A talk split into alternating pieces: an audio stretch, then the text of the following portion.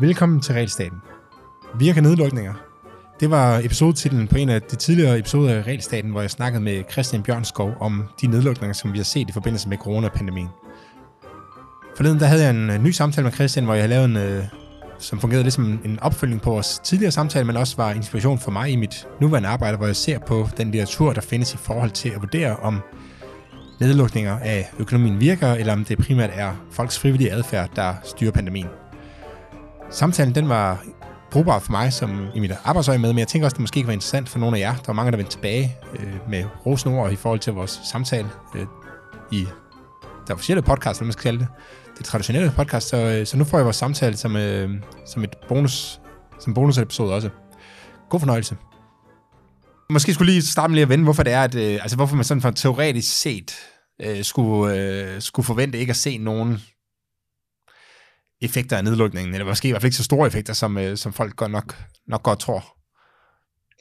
Der er, der er flere forskellige teoretiske aspekter i det. Altså for det første, så er, er meningen med nedlukninger, at man begrænser folks sociale kontakter. Øhm, og hvis det virker, så, så kan det sagtens være, at, at der er færre sociale kontakter, men det der også sker, det er, at folk jo ikke bare holder op med at have social kontakt.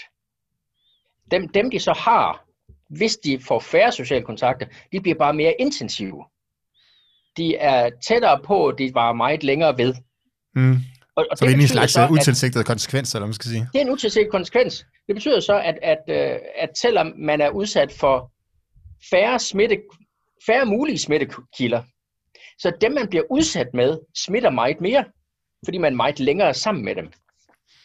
Øh, og den anden ting, det er, at folk, folk jo øh, altså, i, i utrolig grad værdsætter sociale relationer.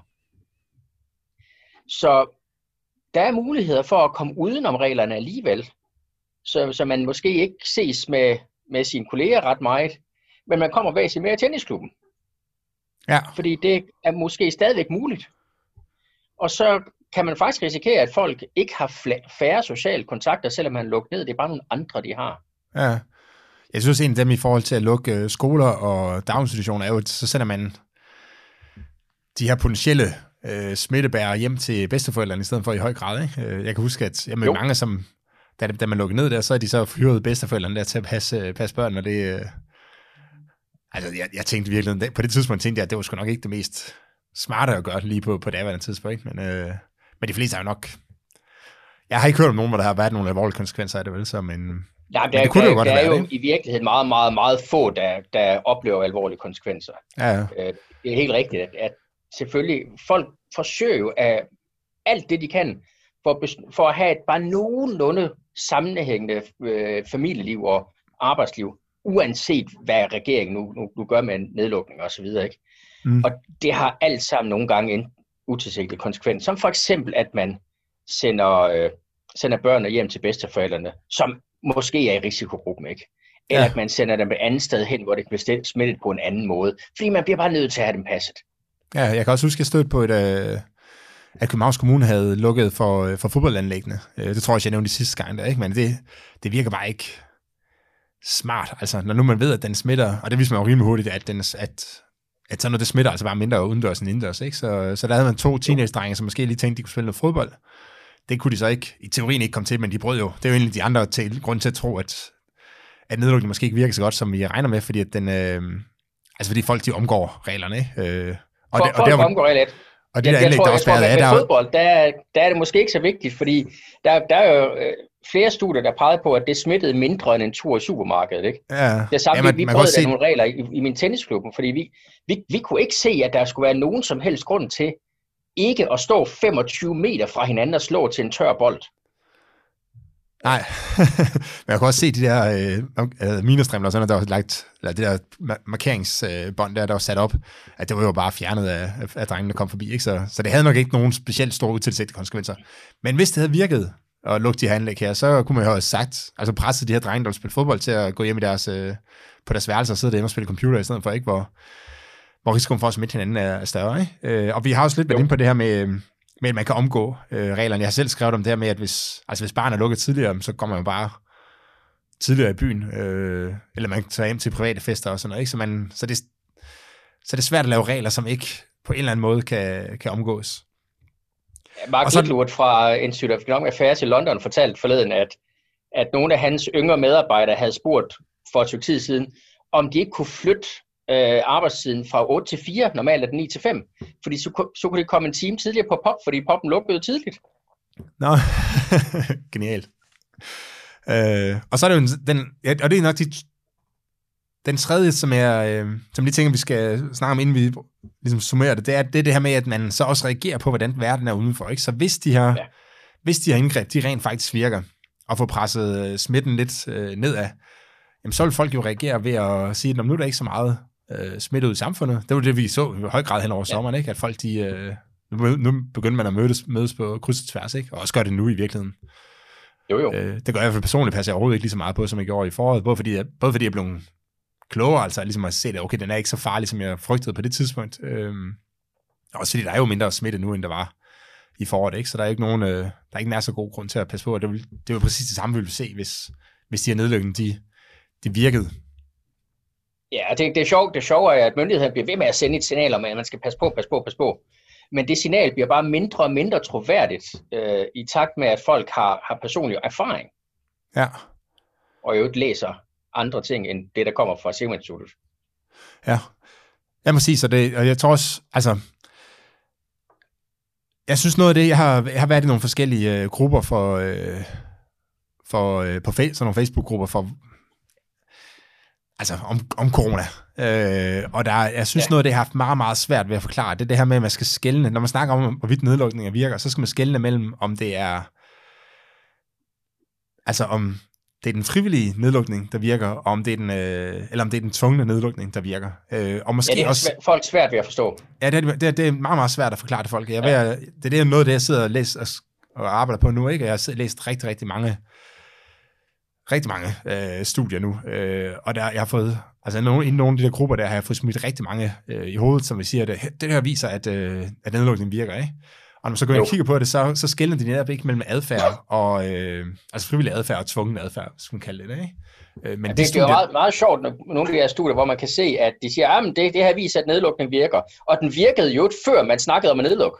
Ja, ja det er også rigtigt. Ja, og jeg, jeg synes egentlig, det der er sådan er... Altså det, der gør det... Det, det jeg synes, man sådan, man skal, vi skal prøve at undersøge, det er det her med, om det er... Altså, hvor meget virkede det, fordi at folk reagerede frivilligt på baggrund af den information, der nu engang var tilgængelig. Altså der var noget, ja. der, vi vidste jo godt, at der var folk, der døde, og vi så kunne se, at der var folk, der blev smittet og sådan noget. Så vi vidste godt, at virus, i hvert fald da den kom til Danmark, at der var, øh, at der var virus ude i samfundet, ikke? og det skulle vi selvfølgelig passe på. Og jeg kan også huske, at vi, øh, altså den 11. marts var jeg til, til, til et møde, altså hvor vi sprittede godt af, øh, og vi lavede sådan et corona, corona-hilsen med albuen, eller hvad det nu var, ikke? Ja, ja. Så, så man havde jo ændret adfærd øh, allerede 11. marts. Øh, og så kommer nedlukningen den 11. marts, og det, gjorde, det førte til i hvert fald her i, i Cepos, og, og også masser af andre steder, at, øh, altså, at folk de reagerede endnu kraftigere. Så der er jo også noget, noget signalværdi. Øh, og det er også, det sendte ja. også et, et link til dig i går. Jeg tror øh, måske også, det er noget af det, som du måske finder i dit øh, studie. Jeg har læst øh, det studie, som jeg sendte til dig i går. Det viser jo, at, at det var ikke så vigtigt, hvilken nedlukning man havde, altså hvor kraftig den var. Øh, og det kan jo godt tyde på, at det i virkeligheden er en stor del af det, hvis der er en effekt af statens øh, indgreb, og det tror jeg, der er, fordi vi, jeg kunne, altså, vi reagerede jo anderledes efter den 11. marts. Ikke? Og der var, skolerne var jo tomme 12. marts, selvom de var åbne. Og Cepos lukkede ned i to og en halv måned, efter at statsministeren gik på og sådan noget. Ikke? Så, så jeg tror helt sikkert, at der er den her signaleffekt. Men, men, så, men hvis det er den, der dominerer, så handler det om at så sende så billigt et signal som overhovedet muligt. Ikke? Øhm, og så er der selve det her med de tvungne nedlukninger. Altså det her med, at hvis du lukker frisørerne, så kan folk ikke blive smittet hos frisørerne, men som vi har været inde på, så kan de så blive smittet alle mulige andre steder i stedet for måske. Ja. Så hvad, har, har du noget at knytte til... Øh... Jeg, jeg, altså, jeg, jeg synes, den en, en ting, som vi lige skal have med, og det, det er også med, med det studie, du sendte i går, øh, det, det er, at det, det, nogle af de studier, der har været ude, er, er, kan være ret misvisende. Fordi det, det de gør, at de prøver at kigge på faktisk udvikling relativt til en computermodels forecasts. Ja, det er rigtigt. Øh, og, og jeg tror, det er vigtigt lige at få formidlet, at de der computermodeller er horribelt forkerte i de ja. fleste tilfælde. Er det, du snakker om de der øh, kurveformede? Ja, lige præcis. Øh, altså, nej, ikke kurveform, klokkeformet øh, kurve, det er ikke. Ja, ja, det er, fordi de har jo ikke noget adfærd i det, vel? Og det er jo det, som vi som økonomer interesserer os, øh, interesserer os mest for, ikke? Jamen, der, der, der er ikke nogen adfærd i det, og, og Imperial College-modellen blev kalibreret med en, øh, en fertilitetsret lige omkring 1%. Ja, i forhold til dødeligheden. I forhold til dødeligheden, ja. Ja, ja. Øh, men, så, men, så, men, så de, men er de, de rammer meget, meget, meget langt over det, det faktiske. Øh, og det korrigerer man så ikke for i de her studier, så sammenligner jeg bare et forecast med, hvad der virkelig skete. Men er du, sådan, er du grundlæggende enig i, at det vi, altså det vi egentlig ønsker os at finde ud af, det er, hvor, altså, hvor meget betyder den frivillige, som bare er baseret på, at øh, der kommer ja. information op, ud, man melder ud, nu er der så mange, der er døde, så mange, der er smittet. Så er der noget signalværdi i, at, altså med, at man holder sådan en stor pressemøde, hvor man siger, ligesom rusker befolkningen og siger, at nu er der altså nu er der en ny situation i jeres øh, liv, ja. som I skal være meget opmærksom på. Og så den her, altså statens øh, synlige hånd, eller hvad man skal kalde den, ikke? Altså selve det, jo. man går ind og så lukker visse... Er, er du ikke enig i, at det er ligesom, at det er, en, det er de tre ting, vi skal have fundet ud af, hvor godt virker de jo. forskellige ting. Og så skal man ligesom jo. bruge de værktøjer og fokusere på de værktøjer, som vi ved, der virker. Ja. Øh, I forhold til og, dem, som... Og i øvrigt, så fokusere på de værk, værktøjer, der virker, mens man stadig holder sig for øje, man så simpelthen andre folk ihjel med de, værk, de værktøjer. Altså nogle af værktøjerne, ikke? Er du med, at hvis man skræmmer folk for meget, så bliver de væk fra lægen, og, selvom de egentlig har brug for at gå til lægen? Ja, ja, hvis, hvis, man, hvis man lukker, som for eksempel, så, så mange lande har gjort, inklusive Danmark, man, man lukker effektivt nogle afdelinger ned på sygehusene for at have kapacitet til covid-patienter, der ikke kommer. Så er der behandlinger, der bliver udskudt, og, og der er folk, der ikke bliver testet, øh, og, og så videre. Øh, ja, så, så der er sandsynligvis en masse folk, der for eksempel ikke er blevet sat tidsnok i kraftbehandling. Ja, så der var jo det her med, om det, når man snakker om, hvorvidt en nedlukning virker, så handler det ikke kun om, hvor mange øh, coronapatienter der ja. kommer, ikke? Så det, om det, ja. så er det virkelig i sidste ende en cost-benefit-øvelse, ikke? Altså for... Jo, det, det, det er en øvelse i at være, være sikker på, at vi er ligeglade med, hvorfor folk dør. Ja. Øh, og også i virkeligheden, at Altså, i nogle af de grupper, som jeg er med i der på Facebook, der er der folk, der er, altså, nærmest, de er jo klar til hvad som helst. Uh, spærre folk ja. ind i uh, uvis, uh, hvis det er, at det kan forhindre uh, nogle, nogle, nogle covid-19-dødsfald, ikke? Og det, jo. det kan godt ske. Lad os nu bare sige, at det ikke fører til andre dødsfald andre steder, men jeg tror stadigvæk, at de fleste vil være uh, enige i, at altså, hvis man spærrer hele den danske befolkning ind uh, i et par måneder, om, altså, så kan man redde rigtig mange liv, før, det, uh, før gevinsterne står mål med, med generne, ikke? Jo, fordi så, så skal man regne, at så, så hvis man bare spærrer folk inde, så, så kommer der en stigning i selvmord, for eksempel. Ja, lige præcis. Jamen også bare, altså, også bare nyttetabet. altså, hvis ja. man boede i det land, hvor de har spærret folk ind, ikke? Altså, det, det ville være... Altså, hold kæft, hvor må det være træls for at sige det rent ud, ikke? Øh, at man ikke kan gå ud på jo. gaden, uden at risikere at blive afstedet af politiet. Jo, jeg, jeg, jeg, jeg har kolleger i Pamplona, som har været i den situation af to omgange. Ja. Men så også i Irland nu, der er de indført, at man ikke må, øh, må rejse mere end 5 km væk fra sit, øh, fra sit hjem, ikke? Øh, jo. At det er rimelig, det er rimelig restriktivt. Altså selv, selvom, selvom jeg bor i København, øh, og du bor i Aarhus, ikke, så, så 5 km er ikke særlig langt. Øh, der er 3 km til kontoret. Ja, jamen du kan sagtens have nogle venner, der bor mere end 5 km væk, ikke? Og hvis du ja, bor ja, ja. På, altså hvis du bor i Jylland, i, i Borg, jeg er vokset op, så, så altså så bor alle, du kender, mere end 5 km væk. Ikke? Så det er altså rimelig, øh, rimelig indgribende. Og det, og det ligger også op til, at politiet ligesom kan stoppe dig når som helst, øh, for ligesom at tjekke, om du er 5 km væk. Ikke? Og det er jo også en jo.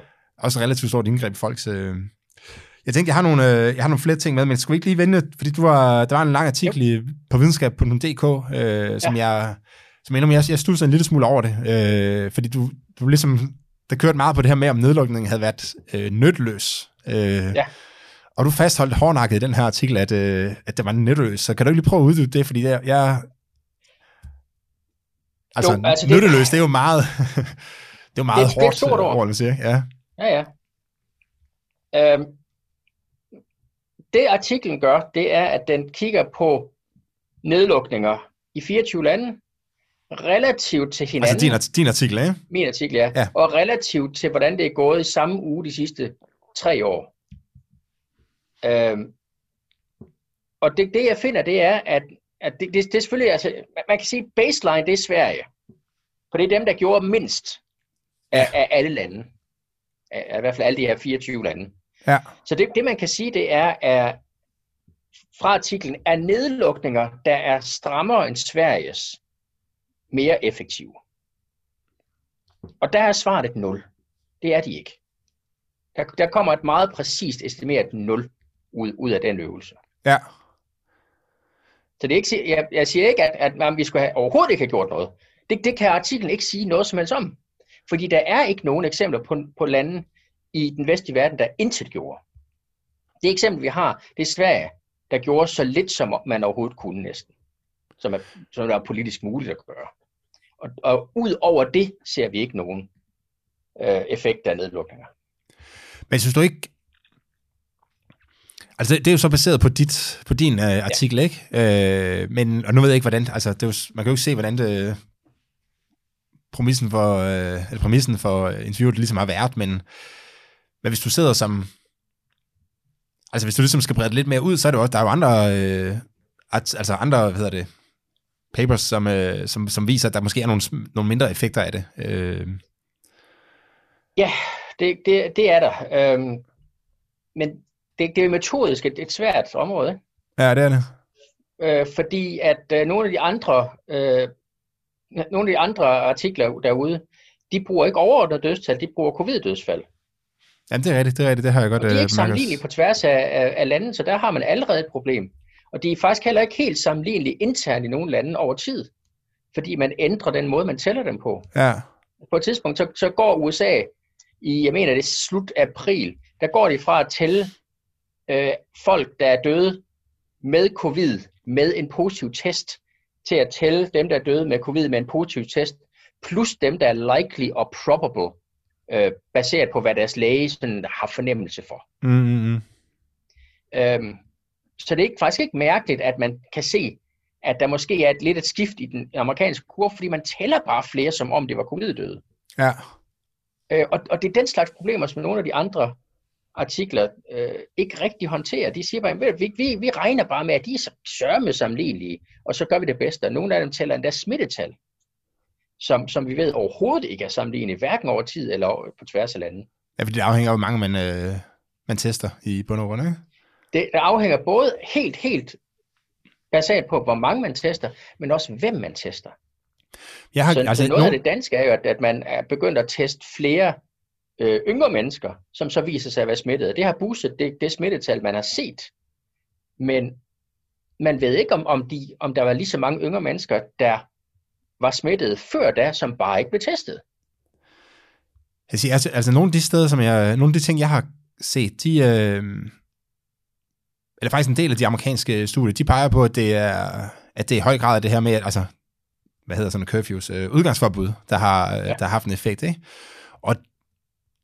Altså det, jeg, kan, jeg kan ikke rigtig forestille mig, at de ikke skulle have en effekt, for, for at være helt ærlig. For hvis, du, hvis folk er spadet inde i deres hjem, så kan de jo ikke bare sige, at nu kan jeg ikke gå på, øh, nu kan jeg ikke gå på værtshus, så går jeg ned i tennisklubben i stedet for, eller hvad det nu kan være. Øh, så, man kan, så man kan ikke rigtig, det er svært at så veksle sine, øh, altså selvfølgelig er der altid nogle åbninger, det er jo ikke fuldstændig øh, låst, og man kan, kan snyde med lovgivning sådan noget, ikke? Men, men det er alligevel en meget, meget høj skat på at gå ud og møde andres, øh, eller andre mennesker, ikke? Så jeg, jeg har og det, altså, jeg synes, at nogle af de, der, eller de, nogle af de studier, de viser også, at det er den, altså, at de, den form for indgreb har en effekt. Mens alt det, alle ja, de her mere bløde ting, de har ikke nogen effekt. Nej, men selv den form for indgreb kan faktisk have, have utilsigtede konsekvenser. For hvis man spærrer folk inde, jamen så, så kan de bare ikke have ret mange sociale kontakter, for de må ikke gå nogen steder. Øh, men et af problemerne er, at så får relativt mange mennesker øh, leveret varer, fordi de kan simpelthen ikke tage i supermarkedet. Mm. Og hvis ham, der leverer varer, er smittet, så har man øjeblikkeligt en superspreder-event.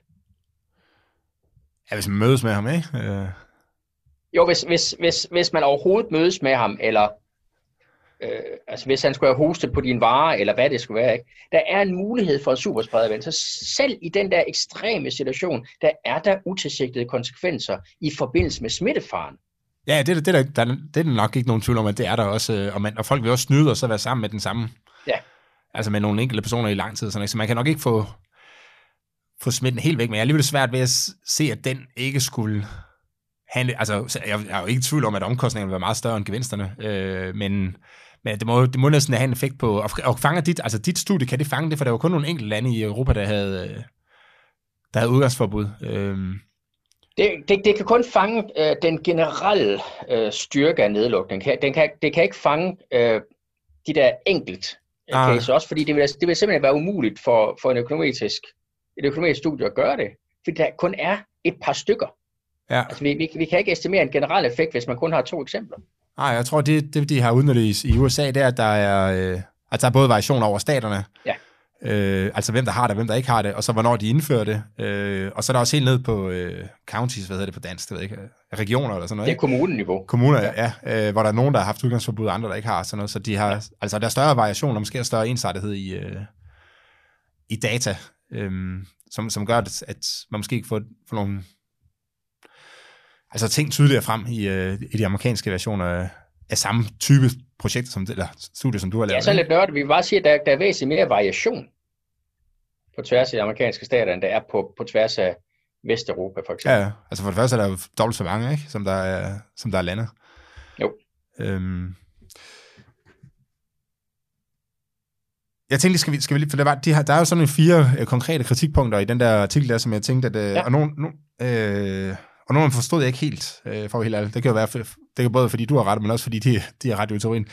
Ja. Øh, men der er en af dem, der er meget kritisk over for det her med, at du bruger fixed effects, øh, fordi tingene i sundhedssektoren, de ændrer sig, som jeg forstår det. Sådan. Hvad, hvad, kan du prøve lige at forklare kritikken, og så forklare, hvad dit, øh, hvad dit modsvar er? Jamen, kritik, kritikken er, at, øh, at de mener slet ikke, at man kan gøre det her, fordi at øh, sundhedssektoren har jo reageret ved at flytte ressourcer andre steder fra til covid-behandling i, i løbet af marts-april. Og så siger de, så, så er sundhedssektoren jo ikke fast, så du kan ikke bruge fixed effects. Øhm, det, er jo, det er jo altså en del af, af de her indikatorer for, for, hvordan landet har håndteret det politisk. Den slags er reflekteret i, i det mål, vi bruger for, øh, for, for de politiske reaktioner. Og så det er data der med, at man... Så, Altså i virkeligheden så er det en kritik, de, de overser, at det her element af, hvordan man reagerede i sundhedssektoren, det er fanget et andet sted end de her fixed effects. Okay, så du siger, altså, du, du, du er med på, at altså, du, du mener heller ikke, at du renser det ud i din fixed effects, men til gengæld har du med som en, en ekstern variabel, man siger. En anden variabel, ja. variabel. Ja, ja. Og for og noget af altså, det, en del, en del af, af, af kritik mod fixed effects så ud som om, at der var nogle folk, som simpelthen ikke vidste, hvad fixed effects gør. Altså, de tager alt ud, der ikke varierer over tid. Men når man har de her, øh, når, man, når man korrigerer for, altså når man laver de her fixed effects på, øh, på kvaliteten af sundhedssektoren, er det vel på en ja. eller anden måde. Øh, altså ligger det så ikke også der i, at der er en omstillingsparathed og sådan noget? Altså, vil man ikke forvente, at det, at det velfungerende sundhedssektor, den, altså, den kan håndtere sådan en pandemi her bedre end en, en dårligt fungerende jo. sundhedssektor? Så er der ikke, altså, får man ikke også noget af det med i de her fixed effects? Jo, altså, man, altså helt formelt, kapaciteten får man med i fixed effects, fordi der kommer ikke pludseligt flere læger i april. Det kan ikke lade sig gøre nogen som helst steder. Så, så kapaciteten og kvaliteten af, hvordan det kører, og omstillingsparatheden bliver fanget ja. i fixed effects. Det eneste, der ikke bliver fanget, det er graden af faktisk omstilling. Men den er så fanget delvis et andet sted. Ja, okay. okay. Det, øh, så det var egentlig også sådan, jeg, jeg, jeg forstod det. Øh, ja. så, så jeg forstod det meget rigtigt. Øhm, så er det det her med, sammenligning af landenes nedlukning er vanskeligere. Det er, det er jo ret nok, det har vi snakket en lille smule om. Øh, at du, du på det her indeks øh, for, hvor, hvor streng nedlukningen har været. Øh, og det er jo et upræcis indeks, men, men altså sådan er det jo tit, når, vi, øh, når, man, når man laver økonometri, specielt på tværs af, af landet, ikke? fordi de opgør alle mulige ting, altså er forskelligt. Øh, skattetryk og ja, BNP og alle mulige ting bliver opgjort forskelligt, og det er vel også det, som du... Men, men man prøver altid i de her, den her type øh, studier at gøre det så sammenligneligt som overhovedet muligt, sørge for, at, at, at alle lande opgør tingene så, så sammenligneligt som overhovedet muligt. Og det er også derfor, det, det er ret smart at bruge det her Blavatnik-indeks for Oxford, fordi de har gjort det samme for alle landene. Ja. Øh, der er så nogle, nogle, nogle nuancer, som de selvfølgelig ikke fanger, øh, og som bare ikke kan fanges i den type. Øh, og det, det vi altid gør som økonomer, det, det er, at vi, at vi er simpelthen tvunget til at bruge lidt, lidt upræcise mål. Til gengæld så har vi meget store mængder data. Mm. Altså her, her 24 lande, der er observeret i fire år af 26 uger hvert år. Ja. Så får man altså rigtig meget data. Og, og det giver en præcision på en anden front. Ja. Jeg tror også, at øh, altså, jeg ville have været meget, meget, meget mere skeptisk, hvis du selv havde siddet og vurderet Ja. hvor, hvor, øh, hvor høj grad af nedlukning der har været, ikke? Fordi der er der virkelig mulighed for at så, øh, så snyde med tallene. Men, og fordelen med det der indeks, du har, det er, at det lige præcis er meget gennemskueligt, hvad de gør, og de gør det ens for alle lande, ikke? Øh... Jo, og i, i princippet, det, er, det, er, det er eksterne folk, der har gjort det, og i princippet, så vil vi alle sammen kunne sætte os ned og gøre det samme som dem, og nå samme resultat, fordi det er så fuldstændig transparent, hvad de har gjort. Ja.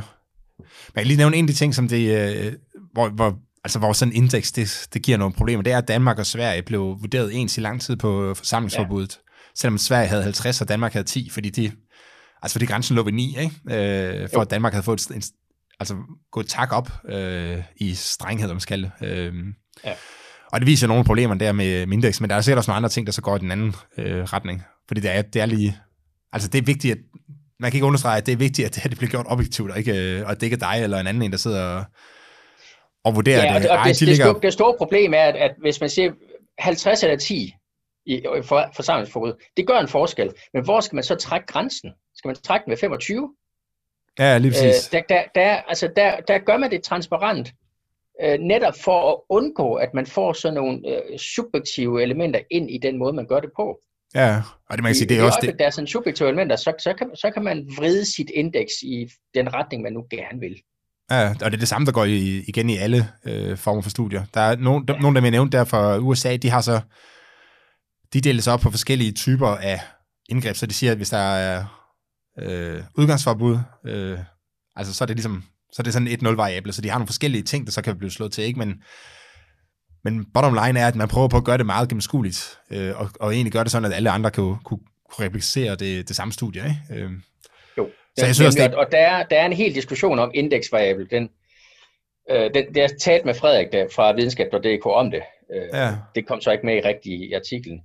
Fordi på den ene side, hvis man har flere forskellige politikker, så må man måske gerne skille dem ad i forskellige indeks.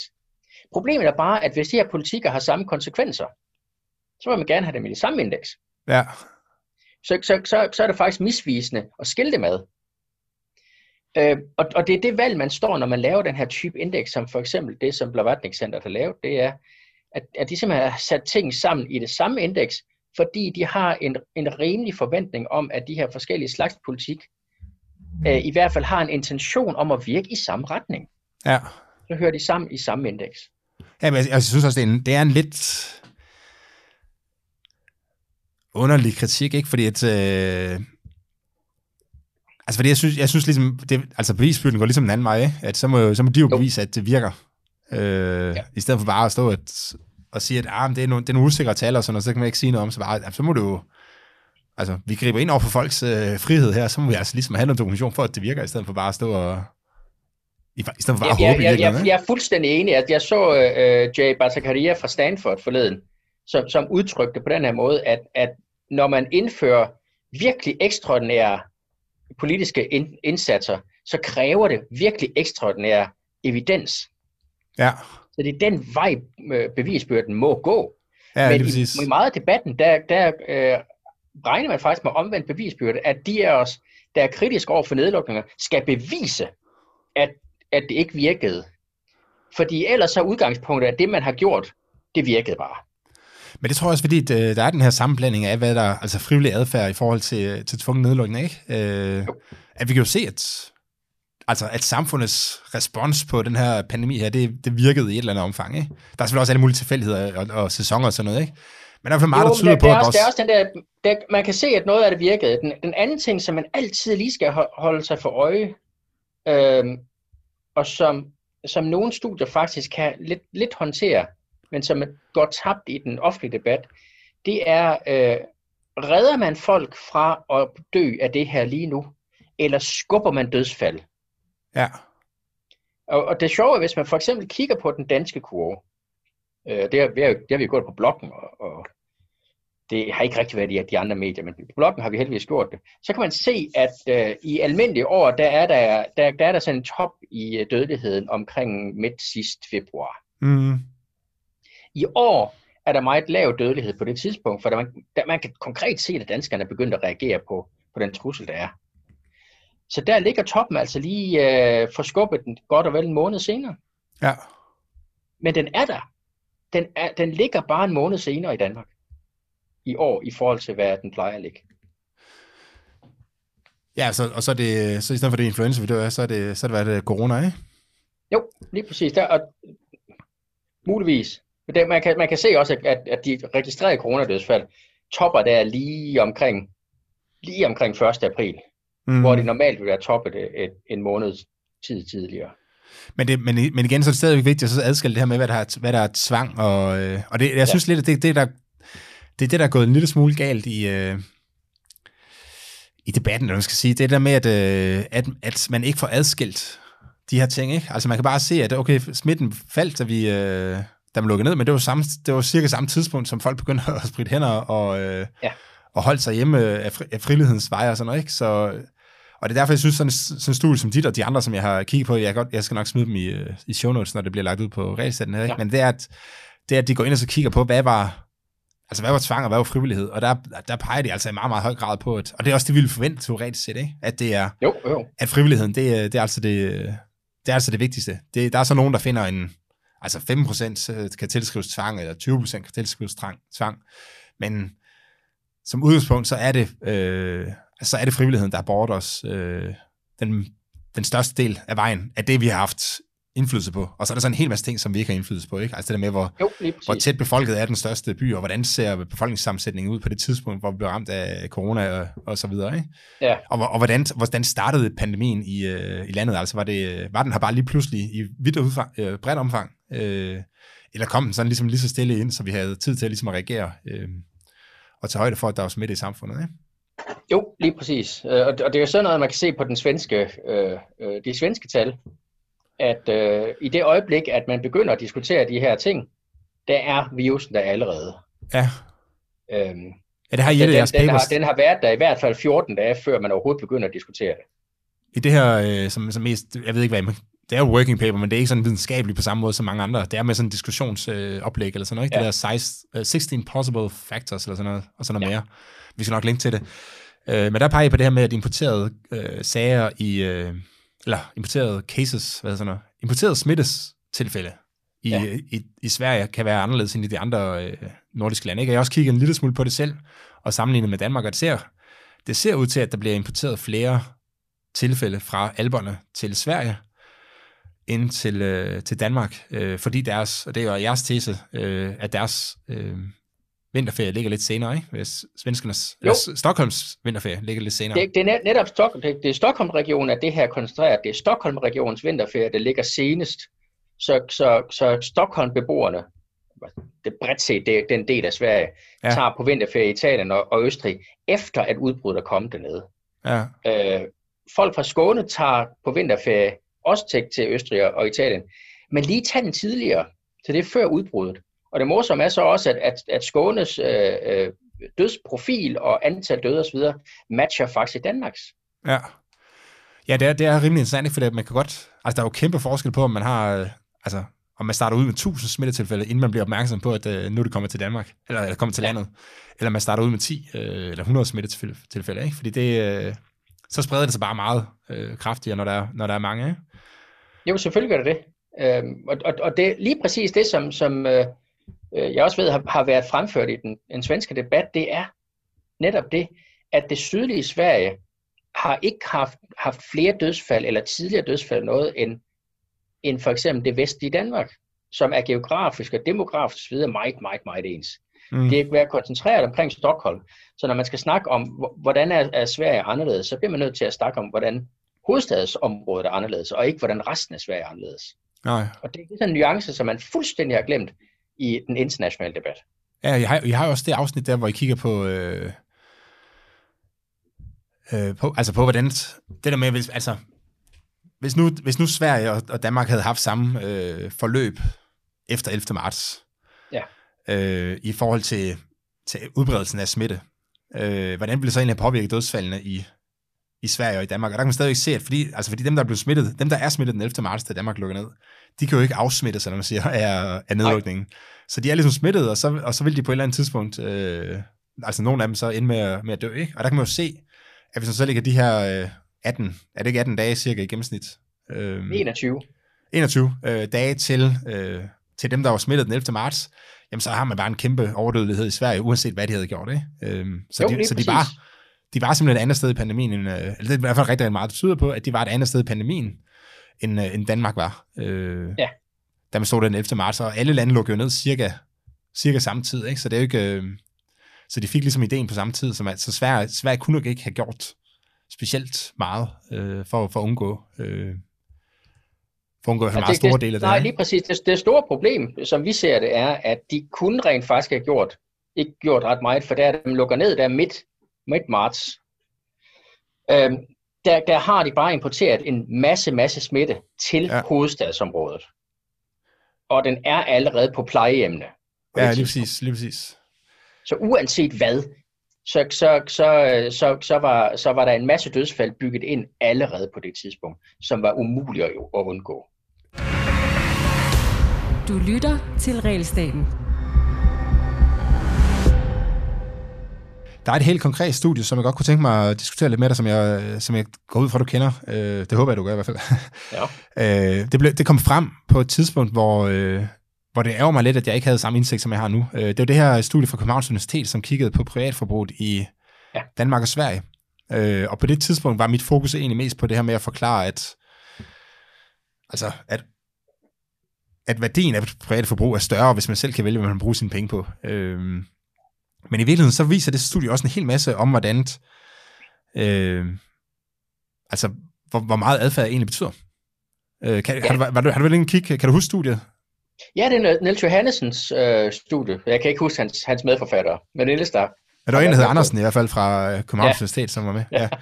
ja. Øhm. Det er altid pinligt, når man ikke kan huske sine kolleger, men sådan er det. Ja. men jo, jo altså, det var faktisk en meget, meget fin studie, hvor man brugte øh, data fra Danske Banks kunder i Danmark og Sverige, som, som man kunne sammenligne. Ja. Øhm, ja, virkelig. Og de fandt, de fandt, at forbrugstabet var, var det 29 procent i Danmark og 25 procent i Sverige. Ja, der var 4 procent forskel i hvert fald, ikke? Men det viser jo også i meget, meget, øh, altså rigtig, rigtig smukt, og det burde måske være det, der var et budskab med studiet, ikke? At, øh, altså, at frivillig adfærd, den, det fungerer. Altså, svenskerne har, har nedsat deres forbrug næsten lige så meget som, som danskerne, uden at staten ja. har grebet ind. Øh, det er jo, øh, ja, det, det er jo den altså, tydeligste tegn på adfærd. Så, man... så må man sige, når man kigger på første kvartal, så er langt, langt det meste af det. Det, det er altså øh, øh, frivillig adfærd, fordi første kvartal går til 1. april. Så der er ikke ret meget af af, af nedlukning med der. Det meste af det, det er altså frivillig adfærd. Og, og det er rigtigt, der kan man se, en, en måde at tolke uh, studiet på, det er, at det faktisk viser, at den frivillige reaktion i Danmark og Sverige nok var relativt ens. Mm. For ellers så får man ikke så, så relativt ens nedgang i forbrug. Uh, og når det så er sagt, så, så har uh, folk som du og, og, og også selvfølgelig også fuldstændig ret i, at der er for, forskellige velfærds konsekvenser af en nedgang i forbrug. Fordi at, at efter den danske nedlukning, der har svenskerne langt større mulighed for at, at reducere deres forbrug der, hvor det er mindst slemt for dem. Ja. Danskerne er tvunget til at reducere deres forbrug bestemte steder. Ja, jeg har et uh, debatindlæg, som kommer i avisen uh, om, om, inden for et par dage, håber jeg. Ja. Uh, hvor jeg netop har det her med, at man, at når politikerne sidder og vælger, hvad der er essentielt forbrug, og hvad der er ikke essentielt forbrug, jamen så, øh, så går tingene bare galt, ikke? Fordi man har jo, altså en cola fra Netto, den havner i det essentielle, altså i kurven af essentielle, essentielt forbrug, som, øh, som altså det politikerne, de har defineret som essentielt forbrug, ikke? Øh, ja. Det må du gerne gå ind og købe, men du må ikke komme i zoologisk have, og det, og det er sikkert rigtigt nok for nogen, at en cola er mere essentiel end zoologisk have, men det er altså ikke for alle. Så alle dem, der hellere vil have haft en, zoologisk, en tur i zoologisk have, de har jo ikke mulighed for at, altså de bliver tvunget til at købe cola i stedet for, kan man sige, ikke? Selvom det er sjovt, det, det, det, er fuldstændig klassisk jo. Uh, det, det, det, det er en del af, af Ludwig von Mises kritik af socialisme fra bogstaveligt talt for 100 år siden. Den udkom i 1920. Mm. Det er hele problemet med det, at når man, når, man, definerer, hvad priser er, eller hvad, hvad er essentielt forbrug, og hvad er ikke essentielt forbrug for alt og alle, så rammer man forkert for de fleste. Ja, lige præcis. Der er bare, der er bare nærmest ingen, der er gennemsnitlige. Ja, det, og det, øh, og det, det viser det her studie fra, øh, fra Københavns Universitet jo også, at de, altså at de ældre, de reagerer jo med langt kraftigere end, øh, ja. end de unge i, i, i Sverige, fordi at, altså når der er mere smitte øh, ude i samfundet, jamen så er der så er der jo bedre grund for de ældre til at passe på. Men i Danmark var forskellen ikke så stor, fordi der var ikke så meget smitte, så der var ikke rigtig nogen grund til at, Netop. til at passe meget øh, på. Og det er jo, Ja, altså, det, er bare, det, det bekræfter bare så meget, i mine øjne i hvert fald. Øh, Jamen, altså, det her med, at det- det adfærd, det er bare vil vigtigt. Komme, det er reaktioner, som vil komme, øh, hvis man havde anlagt en helt almindelig virusstrategi, som man har gjort de sidste 100 år. Mm, Altså hvor man ikke lukker ned og så videre, men informerer om, der er en trussel her, og, og der er nogle, så vidt vi ved lige nu, der er der de her risikogrupper, som skal passe særligt på osv. Og så reagerer folk mm, øh, privat på det. Og det ved man, de gør. Det, man, man ved, at folk reagerer. Det kan man også se både i Danmark og Sverige og alle mulige andre steder, at både hvor tidligt folk reagerer, og som du siger i Sverige, at det er de ældre, der reagerer kraftigere, fordi at selvfølgelig det er dem, der har en højere risiko end de yngre. ja. Og det Det er, er jo mig, præcis, som man gerne vil have det. og det er mig så meget nu, at jeg ikke... Øh, altså, fordi jeg blev lidt lullet det der med, om, øh, altså, om de økonomiske omkostninger i Danmark var større eller mindre end i, Ja. øh, i Sverige, ikke? når nu tallene lå så tæt på hinanden. Men i virkeligheden, det der burde have været historien, og det man burde have, have skrevet debatten om, sådan noget, det var det her med, at prøv at fri, frivillig adfærd, det virker. Vi, der er ingen grund til de her nedlukninger, fordi de kan se, at svenskerne de reagerer lige så kraftigt som øh, danskerne. Og det er også, øh, der er også den her, øh, det her blogindlæg, som du sikkert har læst, øh, nu kan jeg ikke huske, hvad hun hedder. Hun har sådan et lidt specielt navn, øh, Medieros eller sådan noget. Men Ja. hvor de kigger på det her restaurant, øh, Google Trends for restaurantsøgninger. Altså konceptet at gå på restaurant, ikke? Ja. Ja. Man kan se, at Danmark og Sverige, de følger, altså de følger nærmest, de ligger nærmest oven i hinanden, øh, frem til 18. marts, hvor de danske restauranter, de så lukker, ikke? Bliver tvangslukket. Jo. Og så er det klart, så søger folk ikke på restauranter mere, øh, i nær så Nej, så grad er i de tvunget til at blive hjemme. Ja. Ja, ja, til ikke at søge på restauranter, så søger de på noget andet, ikke? men, øh, men, der, men det er først der, altså det er først 18. marts, at man kan se en forskel. Så alt, alt derop til, det er drevet af frivillig adfærd, ikke? Ja. Øhm, skal vi lige hurtigt vælge, vende øh, følgesygdomme? Ja, Der er, kommet, det. der er jo kommet lidt fokus på her på det seneste, ikke? Hvad, er- hvad er dine tanker om det? Jamen, der er jo ingen, der er overrasket over, at, at der er følgesygdomme ved, ved covid. Og, og der, der kan være øh, langtidseffekter af det. Men øh, jeg har set både Thomas Benfield fra Hvidovre Hospital og øh, Sunetra Gupta fra Oxford, som, som flere af, af de øh, eksperter, der har været i medierne, som, som har, har understreget, at jamen, der er ikke noget mærkeligt i det her. For der er også følgesygdomme af at have haft influenza A. Der er også følgesygdomme af at have haft lungebetændelse og en række andre virer. Stort set alle Og sygdomme. De her, de er lige sådan. Hvis du har brækket et ben, har du også følgesygdomme, ikke? For der går lang tid, inden at øh, de ben det bliver lige så, lige så stærkt igen, ikke? Jo, jo, jo, jo. Så, der, så det er der alle ting. Ja. Øhm, men, men, det, men følgesygdom er blevet solgt af, af nogen i debatten som noget, der er særligt for, for covid, og som Mm. vi så også skal bekymre os rigtig meget om. Men når man spørger eksperterne, som for eksempel Benfit eller Gupta eller, eller Kuldorf fra Harvard, så vil de alle sammen sige, at de her følgesygdomme ser helt almindelige ud for, for, for den her type virer. Og de er der også for de andre virer, som vi kender. Og det er noget, der forsvinder med tiden. Ja, det er langt, det er Så langt det er øh, virkelig ikke noget, det, det er virkelig ikke noget, et ekstra argument. Jeg har- Øh, som, jeg har som jeg så to, Thomas øh, Benfield sige, det er faktisk meget rart, fordi det viser, at covid er almindelig. Fordi at det er helt almindelige følgesygdomme. Jeg har to teser, som jeg, øh, som jeg har tænkt meget over. Øh, den ene, det er det her med, at, når, at jeg tror, at det menneskelige sind har lidt behov for at blive bekræftet i, at det, man troede til at starte med, det også er rigtigt. Øh, så, man, så i foråret, Ja. der var vi bange for, at vi alle sammen skulle dø. Så fandt vi ud af, at det, det, det skulle vi ikke, så vi, det var nok lidt forkert at være så bange for, for virus dengang i, øh, i foråret der. Men så kom det her om følgesygdom. Og, og det kan ligesom bekræfte og sige, at det var, ikke, det var faktisk ikke helt forkert, fordi der er jo følgesygdom. Så jeg tror, at, jeg tror, at sådan nogle historier, der kan få medvind af den her sådan det psykologiske lyst til at bekræfte sig selv i, at det ikke var forkert, det man, øh, det man har lavet, ikke? eller det man har rendt rundt og troet. Og Jo, så tror jeg også, at... Te- teknisk, teknisk i samfundsvidenskaber kalder vi det confirmation bias. Ja, lige præcis. Det er det, det at man øh, er, er meget mere tilbøjelig til at lægge vægt på, på nyheder og information, der bekræfter det, man i forvejen troede, i forhold til det, der udfordrer det, man troede. Øh, fordi så undgår man simpelthen den, den psykologiske øh, omkostning, og det stress, der er ved selv at indrømme over for sig selv, hov, jeg tog bare fejl. Mm-hmm. Så vil man hellere høre noget, der bekræfter en. Øh, og i, i sådan en situation som det her, der ved man, at der er confirmation bias i store dele af befolkningen. Og der er markant confirmation bias i politik. Fordi Ja, det, og ja. det at, at indrømme, hov, vi tog fejl, nok det var meget, altså meget værre, det er en, dårlig, en dårlig beslutning. Det, det, er, det er ikke noget, politikere nogensinde vil. Øh, og så, så bliver den den politiske information, der kommer fra, fra regeringen og fra Serum Institut osv., den kommer til at forstærke den confirmation bias, der i forvejen er i, i befolkningen. Sådan, sådan at, at folks øh, information og folks idé om, hvordan ser den her situation ud, det ændrer sig simpelthen meget langsommere, end den egentlig burde.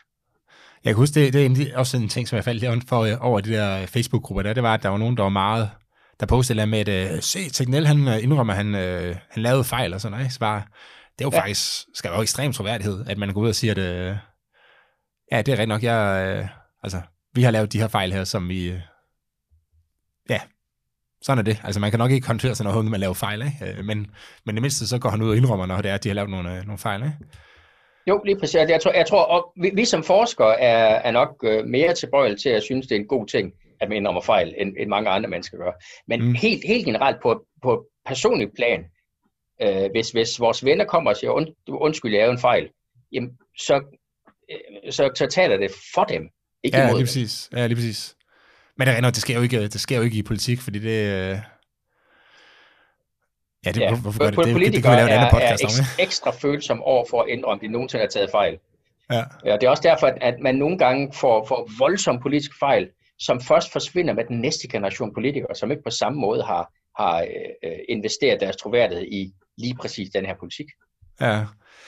Øh, en, en anden ting i forhold til følgesygdommen, det er det der med, at øh, der, tænk, der er også tit ting på, at øh, Daniel Kahneman, der siger det der med, at øh, der, der er intet i verden, der er så vigtigt, som når du kigger på det, eller når du tænker på det. Øh, så det her med, når, det er rigtigt. Når man har de her følgesygdomme, der kommer op og sådan noget, så, så har man også tendens til at tro, at, eller til at, til at tænke, at det, det her det er sindssygt vigtigt for, øh, altså for, for vores adfærd, eller for hvad vi skal gøre i forhold til, til sygdommen. Ikke? Øhm, og, og jeg tror i virkeligheden, det som man burde gøre som stat, hvis nu man, hvis nu man hvis nu man tænkte, okay, folk skal reagere fornuftigt på det her, øh, og, det, og det skal vi hjælpe dem til, så burde man Altså simpelthen så for os at levere viden om, hvad er følgesygdommen, øh, både ved covid-19, men også for eksempel influenza og lungebetændelse, sådan, så man ligesom kan se, hvor slemt er det her egentlig relativt til, relativt til, hvad vi egentlig normalt er, er vant til at vant og, og kender til og sådan noget. Ikke? Øh, altså ligesom ja. klæde befolkningen på, at nu er der noget nyt her. Her er, hvad I skal vide. Det er selvfølgelig svært altid at så sige, hvad der er den rigtige viden, ikke? Men, men det er jo det, staten kan på en eller anden måde samle noget viden, og så sige, det er sådan her, det, det ser ud, ikke? og så må tænketanker sådan noget, så kritisere det, eller, eller bakke op om det, hvis de, hvis de mener, det er forkert. Jo, det, det, det, er også der, jeg, jeg synes ikke, det, det er det mest kritisable overhovedet, måske, ved, ved den approach, myndighederne, inklusive Serum Instituttet, har, har lagt øh, i, i meget, meget lang tid. At hver evig eneste dag, så kommer der, øh, hvor mange der, de har målt, der er smittet, hvor mange der går på hospital, og hvor mange der er døde. Men der er ingen sammenligning. Nej. Der er ingen myndigheder i Danmark, der har lagt ud, så mange plejer at dø i den her uge af influenza eller, eller lungebetændelse. Så, så, så den nødvendige sammenligning med de andre trusler, som vi tager for givet, den, den har man bare renset fuldstændig ud af debatten. Og den er der vel at mærke, øh, for eksempel i Storbritannien, hvor der er øh, ugenlige data på, på influenza og, og lungebetændelsesdødsfald.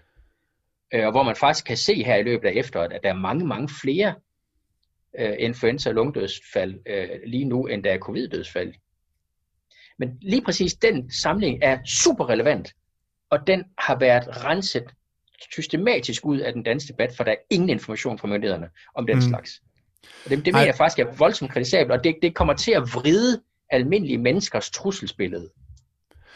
Ja, vi, og vi begynder nærmest ind på noget af det her, som jeg synes, der er, der er vigtigt i forhold til policy-implikationer det her. Ikke? Altså hvis, når nu vi ved, at frivillig adfærd Måske kombineret med sådan nogle signaler fra staten. At ja. det er super vigtigt for, øh, altså for, hvordan et, et samfund kan håndtere sådan en pandemi her. Øh, og, at, og de her øh, nedlukninger og regler, og sådan noget måske øh, har mindre betydning. Øh, jamen, så, så skal man begynde at fokusere på, hvad er det, hvad er det altså så synes jeg i hvert fald, at så bør man måske, altså det giver meget mere at kunne, for, at kunne lave noget information, som forbedrer folks reaktioner 5%, end at kunne lave noget, øh, noget lovgivning, som kan fjerne noget. Altså nogle forbud, noget påbud, som, kan, som, som virker, altså som forbedrer effekten af forbudene med 100%, ja. ikke? Fordi, fordi det bare er så meget mere spillerum over på, øh, altså det er sådan en større, meget større effekt af den frivillige adfærd. Så derfor så giver det meget mere mening, at man fokuserer på ting, der ligesom kan understøtte den frivillige adfærd. Og det er jo blandt andet det her, som vi snakker om med at sige, okay, nu er der følgesygdom. Hvad, er, hvad ved vi om følgesygdom? Øh, ja. Kan vi klæde befolkningen på på en eller anden måde til at så træffe de ret? For det kan jo, altså lad os nu sige, at de var meget værre end, øh, end andre, ikke? så er det også vigtigt, at folk får det at vide, ikke? Øh, at, Jo. at, Jo, jo. at her er der faktisk en sygdom, som har meget, meget alvorlige følgesygdom. Og så, så selvom vi ser nogle dødstal øh, lige nu, som måske ikke er så høje, så, så er der stadig god grund til at øh, passe på. Det kunne jo godt være konklusionen af det, ikke? Øh, Det kunne sagtens være konklusionen, og, og, og jeg, jeg synes, at øh, Thomas Benfield gjorde det faktisk øh, næsten formidabelt. Altså, vir, virkelig, virkelig fint i lægens spor i tv for et stykke tid siden, hvor han netop understregede, at de her følgesygdomme ligner de andre virus, og understreger så, at vi ved ikke, om de var lidt længere end de andre virus. mm, Så, så han, han informerede præcist, plus han informerede om den usikkerhed, man stadigvæk har på det punkt, når, når vi snakker covid. Og det, det, er så, til, det er i princippet sådan, man bør gøre. Og det er, for os for de fleste økonomer, det er en offentlig rolle. Fordi det, det er simpelthen for besværligt for almindelige mennesker, hver og en, at, at skrabe den her information sammen. Det er Mm. meget nemmere, hvis der er et troværdigt offentligt organ, der siger, her er information, her er sammenligning. Det er det, det her, vi basalt set mener, er nødvendigt for, at folk kan danne sig deres egen informerede mening. men vi har jo ikke set sådan nogle informationskampagner af den art, vel? Øh, Nej, vi har, vi har set, altså, det, det lyder voldsomt. Jeg, jeg mener simpelthen, at vi har set skræmmekampagner. Præcis, det, det, det, synes, det synes jeg også. Og jeg, jeg synes i virkeligheden også, at der har været meget, øh, hvad skal man sige det, altså der har været simpelthen alt for stor fokus på, hvad, hvad for nogle forbud og påbud, man skulle indføre, øh, og alt for ja. lidt fokus på, hvordan man kan understøtte den her frivillige øh, adfærd. Ikke? Altså der er jo ikke lavet en stikprøve endnu, øh, som altså bare har et minimums kvalitetsniveau. Vel? Altså der er jo meget, meget få, øh, meget, meget lave deltagelsesrater, som gør, at de, de er ekstremt biased, eller kan være ekstremt biased, ikke? Øh, og man kan ikke engang vide, hvilken retning bias går i, så man ved ikke, om det er værre eller, eller, eller mindre end, end det, der bliver meldt ud. Sådan, noget, ikke? Så, og, det, og det er jo relevant viden for folk, ikke? Altså hvis, hvis Det man, er relevant viden, og det, Det altså, det, det, det store problem er, at der, der er ikke noget af det her i Danmark. Fordi Serum Instituttet har forsøgt to omgange, øh, og, og det er gået galt for, for to omgange, fordi det simpelthen har været for elendige studier, de har lavet. ja, lige præcis. For, folk har holdt op med at, at komme, og folk har ikke udfyldt spørgeskemaerne osv. Øh, så, så det vi har, øh, det er international forskning, som for eksempel Michael Levitts øh, øh, metastudier. Det, hans, hans nye metastudie er faktisk lige udkommet. Der er nærmest ingen, der har skrevet om det. Hvad, hvad, hvad, handler det om? Øh, han, han er Nobelprisvinder fra Stanford og faktisk ekspert i metastudier, altså hvor, øh, det videnskabelige studie, hvordan man opsummerer en hel litteraturs fund. Ja. Øh, Og hvad kigger, hvad er det, han, hvad kigger han Det- på? han, han, hans konkrete interesse er, det er at prøve at se, hvor mange har rent faktisk været smittet i forskellige lande, og hvor mange af dem dør. Øh, og han, hans bedste bud, det er, at øh, altså mest præcise estimat, det er, at dødelighedsret nok er, er 2,3 promille her i første halvår i år. Det er så et såkaldt early curve estimat. Ja. Øh, Og man, man, man ved, at et, et early curve estimat, det er altså, når man kigger på sådan første omgang af en virus, der vil man altid få en højere dødelighed, altså man kigger på et full curve estimat, altså man ser et helt almindeligt forløb. Den tager de svageste Øh, først, hvad fordi fordi de, der, der, der dør simpelthen flere mennesker til at starte med, fordi de, de skrøbelige dør hurtigt. Og der er også Bagefter, noget med behandlinger og sådan noget, ikke? Altså, der, er også no, der kan være noget med behandlinger, som man lige får op og køre og finde ud af, hvad, hvad virker osv. Men Ja. ja. helt, helt basalt set, de skrøbelige dør hurtigt, og derfor så vil, vil tidlige estimater vise, at dødeligheden er større, end hvis man kigger på et senere estimat, hvor det, hvor, hvor det er mere almindelige mennesker, der så også bliver smittet og ikke dør. det er sjovt, jeg er inde på... Men, men selv et early curve estimat siger 2,3 promille. Så hans, hans bud det er, at den, den rigtige dødelighed i år af covid, det er mellem 1,5 og 2 procent. Ja. 1,5 og 2 promille. Og de, øh, de tal, der har floreret i den danske debat, det er jo over 1 procent. Ja, ja. Ja, det, og det er, jo, det er jo klart overvurderet, men præcis hvordan Ja. det ligger, det skal, det skal jeg ikke gøre mig klog på. Øh, Nej, men man, man, skal, man skal huske, at når man går ind på Serum Instituttets hjemmeside, øh, så er der information om, hvor mange der er smittet, og hvor mange der er døde osv. Og der står rent faktisk en dødelighedsprocent. Den, den, øh, det er Altså i forhold til... øh, Altså i forhold af til... dem, der er målt smittet. Ja, ja, og hvad ligger den på, ved du? Jeg kan ikke huske, hvad det er. Jeg tror, den ligger på omkring 1,5 procent lige nu. Øh, Men, men det, det, er, det, det er et helt, helt galt. Det er en såkaldt case fatality rate. Ja, det er et ja. helt galt mål for, hvor mange der dør. Men det, den bid information står der rent faktisk på Serum Instituttets hjemmeside. Og den er sandsynligvis 10-15 gange, i hvert fald 10 gange for høj i forhold til den faktiske dødelighed. ja. Men der, der, der har vi jo ingen anden mulighed i Danmark, end at, end at læne os op af de studier, som er der internationalt. Men de er ikke rigtig dukket op i medierne. Jeg vil godt, jeg vil godt lige lidt tilbage til det her med de her policy-implikationer her, fordi at, Ja. øhm, fordi der er jo mange ting, der ikke har virket fra statens side. Altså den der smitte-app der har ikke øh, virket. Øh, og som vi snakker om, de her stikprøver har ikke virket. Og det, vil, og det vil være enormt stor værdi, hvis man ligesom går ind på et kort og se, okay, hvad er det, altså hvor mange er smittet uden for min dør lige, lige nu, eller i går? Eller, Ja. altså, så hvis man havde nogle smitte, altså nogle stikprøver, som bare kørte løbende, og som fortalte folk, hvor meget, øh, altså hvad kan du egentlig forvente at møde uden for din dør, og sådan noget, ikke? Og, og alle de her, alle de her frivillige ting er, altså det fungerer ikke rigtig vel, øh, fordi, og, og min, altså min holdning, eller min, og det er måske meget irritation, irriterende måde så at se tingene på, fordi jeg er meget statskritisk, ikke? men det der med, at staten, altså de har haft så travlt med at indføre forbud og påbud, og i stedet for at få fikset de her ting, som, som rent faktisk kunne hjælpe folk med at komme igennem den her pandemi her. Øh, Så jeg tænker ja. Måske, altså i forhold til en fremtidig pandemilov, som de sidder og snakker om nu, at der kunne det, at den kan de selvfølgelig altid afskaffe igen, hvis der kommer en pandemi, ikke? Men, men jeg kunne virkelig godt tænke mig, at man fik på en eller anden måde sat fokus på det her med at sige, at altså, når der kommer sådan en pandemi her, så skal statens rolle i meget, meget høj grad være at, at give borgerne information. Altså fortælle ja. Dem, hvor er smitten henne, øh, hvor, hvor farlig er den, øh, hvad er risikoen for, at det kan gå rundt og være asymptomatisk for eksempel? Altså hvorfor er der ikke et, Hvorfor har de ikke lavet nogen opfølgning på, øh, på dem, der bliver testet smittet, øh, og som ikke har symptomer, for at se, om de får symptomer, så man ligesom kan, kan få en idé om, om en person. Altså jeg kunne godt tænke mig at vide om en, øh, en, en, øh, en person på, på cirka 40, godt 40 år, og han, øh, altså hvor stor risiko har han for at være asymptomatisk smittende, ikke? Fordi det, kan jo, det er jo betydning for, hvordan, hvor forsigtig jeg vil være, hvis jeg besøger mine, øh, ja. Mine forældre for eksempel. Ikke? Men den her information, altså sådan nogle, sådan en helt basalt information, som folk kunne bruge til at så optimere deres hverdag øh, på baggrund af.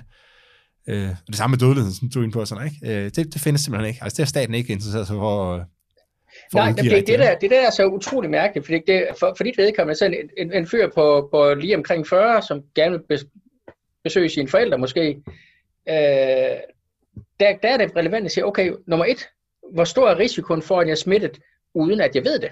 Mm, Altså, at du er enten asymptomatisk eller præsymptomatisk. ja, Præsymptomatisk er, at du ikke har udviklet symptomer Ja, ja, men ja. du kommer asymptomatisk, der, der kommer bare ikke nogen symptomer. ja. Øhm, men det er også i virkeligheden en, en, et spørgsmål at vide, hvis du ikke har symptomer, i hvor høj grad smitter du så overhovedet? Ja. Og der er faktisk studier, der peger på, at, at, øh, at det er meget, meget usandsynligt, at folk uden symptomer smitter. For de hoster jo heller ikke på andre mennesker. Ah, For, Jeg- jeg for så en, eksempel, bare, bare tage et eksempel. Ikke? Men, Jeg så men en, jeg, er jeg helt, så en- jeg er helt enig med, at den, slags, den slags totalt relevant information har bare ikke været der fra, fra de danske myndigheder. Det er sådan dukket op fra, fra lager og på blogs, hist og pist osv., men der er ikke nogen systematisk information fra myndighederne om lige præcis det her. ah, Øh, Men det- og måske i virkeligheden, fordi at hele approachen fra starten af, øh, og det, det gælder ikke kun covid-responset, det gælder, det gælder også andre øh, politikområder øh, i den her regering. Øh, det, det er, at det er en regering, som som udgangspunkt ikke tror på privat aktion. Altså at deres udgangspunkt er, at hvis man skal få folk til at gøre noget, så skal man tvinge dem til det. ja, så skal det styres fra centralhold, ikke? Ja så skal det styres fra centralt hold, ja. Og man skal tvinge folk med påbud og forbud. Øh, Så i princippet, så, så er den måde, at, at den danske regering har håndteret øh, epidemien her, den ligger bare i forlængelse af deres approach til andre politikområder. Og man kan sige, at øh, det blev også bekræftet meget af de første, øh, altså de første studier, der kom ud, som ligesom gav en idé om, hvordan man skulle håndtere sådan en pandemi her. Ikke? Det var jo det her med, at jamen, hvis du indfører en lockdown øh, af en eller anden art, så vil du få så mange døde, og hvis du gør sådan her, så, og det var alt sammen, alt sammen tog udgangspunkt i, at, at staten ligesom skulle gøre et eller andet. Ikke? Ja, det, det, det, det kom, øh, og det, det aller, aller første, der kom, øh, man, man skal huske, at aller, aller først, før Kina lukker Wuhan-provinsen ned, der er der en vis konsensus om, at øh, epidemier bliver håndteret med information og med en, en eller anden form for beskyttelse af meget risikofyldte Mm. grupper. Øh, og den konsensus dør øh, internationalt i det øjeblik, Kina lukker Wuhan-provinsen ned, og så begynder man at, at snakke om nedlukning som et almindeligt middel. Øh, men før der har der været basalt konsensus om, at, øh, at det skal man ikke gøre. At det, det kommer simpelthen til at slå for mange andre mennesker ihjel blandt andet. Øh, men noget af det, der kommer til at ændre diskussionen øh, for rigtig mange, det er lige præcis det, at der kommer studier ud med, der siger, at hvis vi ikke gør så meget, så kommer der til at dø så mange, og hvis vi lukker ned, så kommer der kun til at dø så mange. Og det er alle sammen baseret på computermodeller. Mm. Såkaldte SIR-modeller, som for, den mest berømte er den uh, Imperial College i London kører, som, som Neil Fergusons hold har, har udviklet og kørt. Um, men de estimater på, hvor, hvor, hvor meget gør nedlukninger, de, de er drevet af computermodellerne. De er ikke drevet af rigtige data. Nej, nej, præcis. Så det, det er forudsigelser, hvor man faktisk har bygget en antagelse ind i computerne om, hvor effektiv nedlukningen er. Og så Mhm. bruger man computermodellen til at beregne, givet at det er så ek- effektivt, som vi tror det er, hvor mange færre mennesker dør så. Og det er blandt andet grunden til, at Storbritannien lukkede ned. Det er jo fordi Neil Ferguson kom til et officielt møde med regeringen og SAGE-gruppen, og, og sagde, hvis vi ikke gør noget som helst, så kommer der til at dø en halv million mennesker. Mm. Og hvis vi lukker ned, så er det kun så og så mange. Jeg tror, at han sagde 60.000 eller sådan noget. Og det, han, det man, der skulle man have haft en, øh, en dygtig økonom, ikke, som kunne have sagt, at øh, jamen, folk kommer til at gøre noget som helst. Altså uanset hvad vi gør Ja, man- herinde for det her man- kontor, man- så man kommer folk til at have- gøre noget. Ja, man burde have haft en, en dygtig økonom eller en dygtig kvantitativ statskundskaber, som vil sige, ved, ved der, allerførst i de her modeller, der er jo ikke bygget ind, at folk selv gør ting. nej, nej. Og der, øh, i de her modeller, der er ingen utilsigtede konsekvenser bygget ind. Man regner bare med, at det, de konsekvenser, der kommer af nedlukning, kun er dem, som man gerne vil have kommer. Der kommer ikke andet. Mm. Øh, så, så altså, for, for, for mit vedkommende, for rigtig mange økonomers vedkommende, der, der var de modeller, man har brugt, og stadigvæk bruger mange steder, de er simpelthen fuldstændig meningsløse. For, fordi at det er ikke mennesker, der er i modellerne. Det er sådan små robotter, som ikke reagerer på noget som helst. Øh, Så, så hvis man tager sådan, som grov tommelfingerregel, så skal man regne med, at de her modeller, sammenlignet med virkeligheden, overdriver dødstallet med en faktor 12 til 15. Så for eksempel, øh, øh, Imperial College-modellen sagde, at Mm. et, et Sverige uden, uden nedlukninger ville få om, i hvert fald 90.000 dødsfald. Og de er endt på 5900. Ja, det er meget, det, det, det er vildt, man kan skyde så meget forkert. Ja. Ikke? Øh, men, det, men det, så vidt jeg har forstået, de der modeller er heller ikke rigtig be- beregnet til, at man skal til at forecaste med. Altså, de er beregnet til ligesom at forstå, Det, altså det forstå bliver- dynamikken altså, i sådan en pandemi, ikke? Eller en Der er mange, der siger, at de- er beregnet til øh, at, at, at forstå pandemiers udvikling på en pædagogisk måde. Men, men det giver stadigvæk ikke mening at prøve at forstå en pandemis udvikling på en pædagogisk måde, hvor man regner med, at ingen mennesker reagerer på Nej, på det, det er mest i en dyreflok måske, eller sådan noget, ikke? Vil det, eller en, meget, eller en robot. Jamen, øh, selv, selv, verden selv, selv, selv, vi ved, at selv rotter reagerer på trusselsbilleder. Ja, Det, det, men det er det- meget, man kan meget sige, det- dumme det- dyr vil ikke reagere. Der hvor de måske Ja, det- øh, det- fungerer, det er, øh, det er, at de kan måske beskrive, de kan måske hjælpe os til at forstå, hvorfor det er, at landene, altså hvorfor det er så forskelligt i nogle af landene, ikke? Øh, fordi i starten, Jo. men der, der ved folk ikke, at der er en, en pandemi i gang i, øh, Ja. i landet, og derfor så opfører de sig, eller derfor ændrer de ikke deres adfærd. Ja. Og det kan betyde, Men i det man, øjeblik, informationen er der, så begynder folk at ændre adfærd, og Ja. så, så, øh, så, så dur modellerne ikke længere. men hvornår det- kommer, det er men hvornår kommer den her information, ikke? For der kan man godt have den der øh, eksponentielle vækst der frem, altså i et stykke tid, øh, inden folk ligesom bliver opmærksom på, at det, hey, der er sgu da andet helt galt her, ikke? Ja. Øhm, og, og afhængig af, hvornår den her information kommer ud til, til befolkningen, så kan man jo have en, altså, så kan man ende, så kan man komme til at stå meget forskelligt, øh, afhængig af, om det lige kommer ud en, en uge før eller siden, ikke? Jo, jo, jo, jo. Det, det, det, det er rigtigt nok. Men så- men derfor og så virker modellen så ikke forskel. En uge kan gøre en forskel her på, hvornår folk får informationen. Ja, Øh, men, men der skal man så også lige huske på, at også i tidligere epidemier, der er informationen til at starte med ikke kommet fra, fra det offentlige. Den er kommet fra, fra, fra læger og øh, modtagelser på det store sygehus, og videre, som, som simpelthen er sagt- meldt ud offentligt også. Vi kan se, at der er en, en virus i gang. mm. Øh, Der var- der var sådan- senere kommer det offentligt så på, på banen. Der er lige en ting, som jeg kom til at springe over tidligere i forhold til det her med, øh, altså med, hvis frivillighed øh, betyder rigtig meget, som, øh, som vi to øh, tror? Øh, Ja. altså, som jeg er helt overbevist om, at det gør. Det, jeg kan simpelthen ikke forestille mig. Anyway, men, men når man så ser på, den, øh, på Danmark, hvor den offentlige sektor udgør cirka halvdelen af økonomien, hvor, så er den jo på en eller anden måde, altså politikerne har jo selv, selv hvis det var frivilligt, eller man siger, ikke, så har politikerne jo stadig et ansvar på, for, for at styre deres del af biksen, eller man skal sige. Øh, for, så hvordan, det, øh, hvordan håndterer man de her ting? Eller hvad, hvad, hvad er dine tanker om det? Jeg, jeg tror, et, et af de store problemer her, det er, at, at øh, øh det offentlige kontrollerer omkring halvdelen af al indkomst, og øh, omkring 30 procent af al indkomst bliver brugt i det offentlige i en anden forstand. Og det store problem i et land som Danmark, det er, at, at dem, der arbejder i den offentlige sektor, er beskyttet. De mister ikke deres arbejde, de mister ikke deres indkomst, de bliver sendt hjem og laver ikke noget. Mm. Eller de bliver sendt hjem og arbejde, arbejde hjemme osv. Men, men, øh, men rent økonomisk, der, der risikerer offentlige ansatte faktisk stort set ingenting.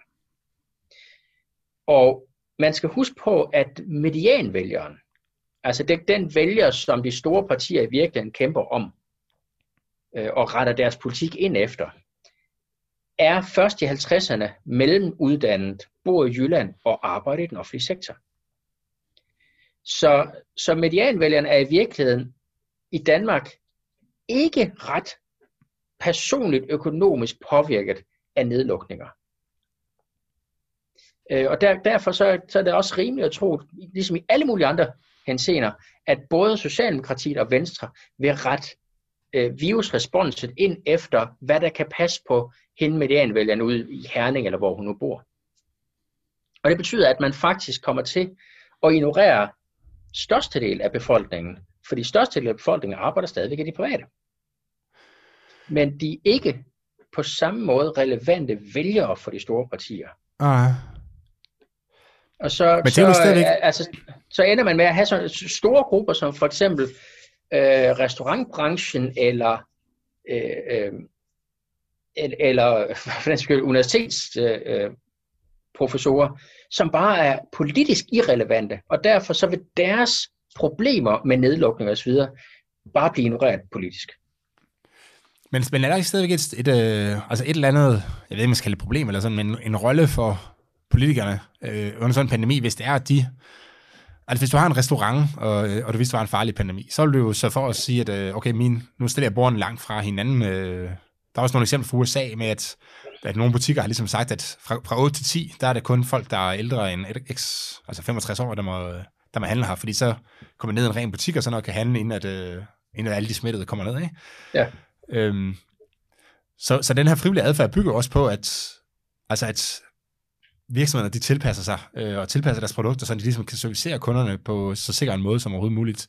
Og det, det, der har staten og kommunerne og sådan vel også en rolle i forhold til de... Altså nu er det jo nu engang sådan, at de, det er dem, der stemmer, bestemmer over plejehjem og daginstitutioner og ja. statslige arbejdspladser og, og, og hvad det ellers er. Ikke? Så, de, så man er også nødt til på en eller anden måde... Eller de vil også nødt til at, de vil nødt til at gøre et eller andet øh, for at sikre, at de, at de områder også er sikre, eller man siger, for kunderne. Ikke? Uh, du skal lige passe på, for du siger, at de er nødt til. Det er de ikke. Rent normativt, der burde de. Så, ja, så vi kan ja, sige, altså, ja. i, i, i idealversionen af samfund, der har de den rolle.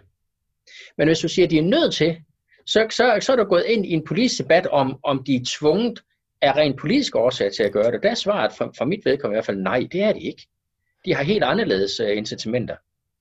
Øhm, så en, en, altså det, det har været, faktisk været op i debatten i forvejen, at hvis man nu bare åbner samfundet op, som, som mange øh, læger og epidemiologer faktisk mener vil være det rigtige, og så sørge for at beskytte dem, der virkelig er i risikogrupper, så vil en måde, som, som mange private faktisk har været ude at sige, det vil vi gerne. Lige præcis, det er for eksempel, at man siger, fra 8 til 9, der er der altså ikke nogen uden for risikogrupperne, der kan komme og handle i, i supermarkedet. Der er 165, der kommer i Rema 1000 før klokken 9.15. Mm. Så, så, så har det private på den måde, og de har vist sig villige til at gøre det, hjulpet med at sige, at vi, vi sørger for, at det er nemt for risikogrupper at isolere sig mod smitte fra resten af befolkningen ved, at de for eksempel kan komme og handle fra 8 til 9.15. Og 9.15, så kan alle vi andre komme og handle helt almindeligt.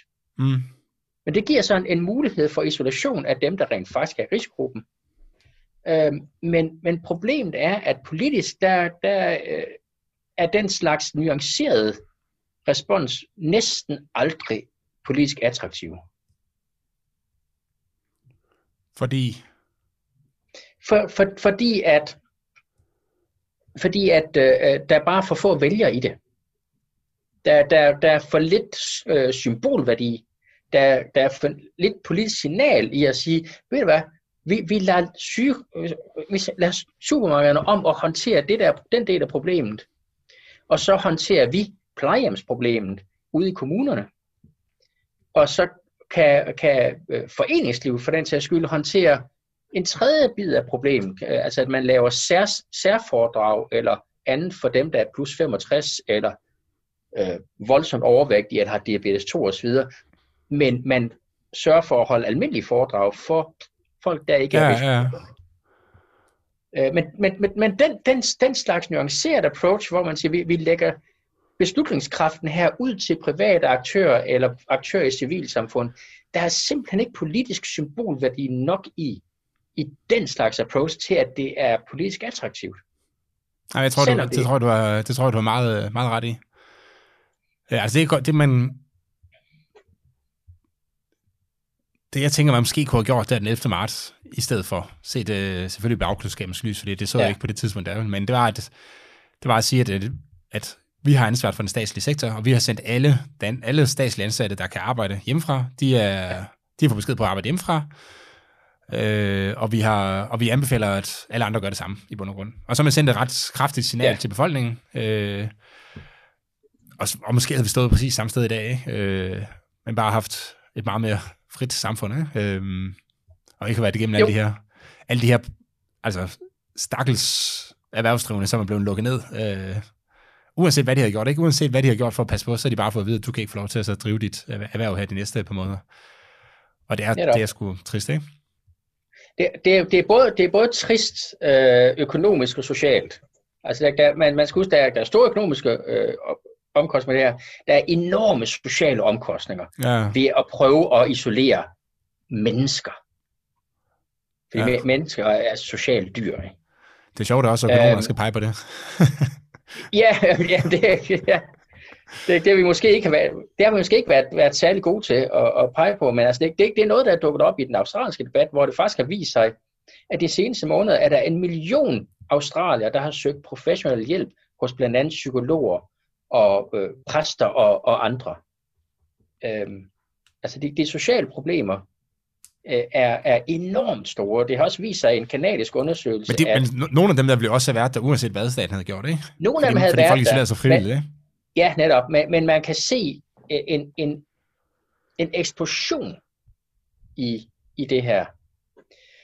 Øh, en kanadisk undersøgelse forleden viste, at øh, hver fjerde ung kanadier havde overvejet selvmord. Ja, det tror jeg faktisk godt, jeg så den der. Det er og, og, og der, der, tiden, der, har, der har man, det, det, det er nogle få procent normalt, der siger det.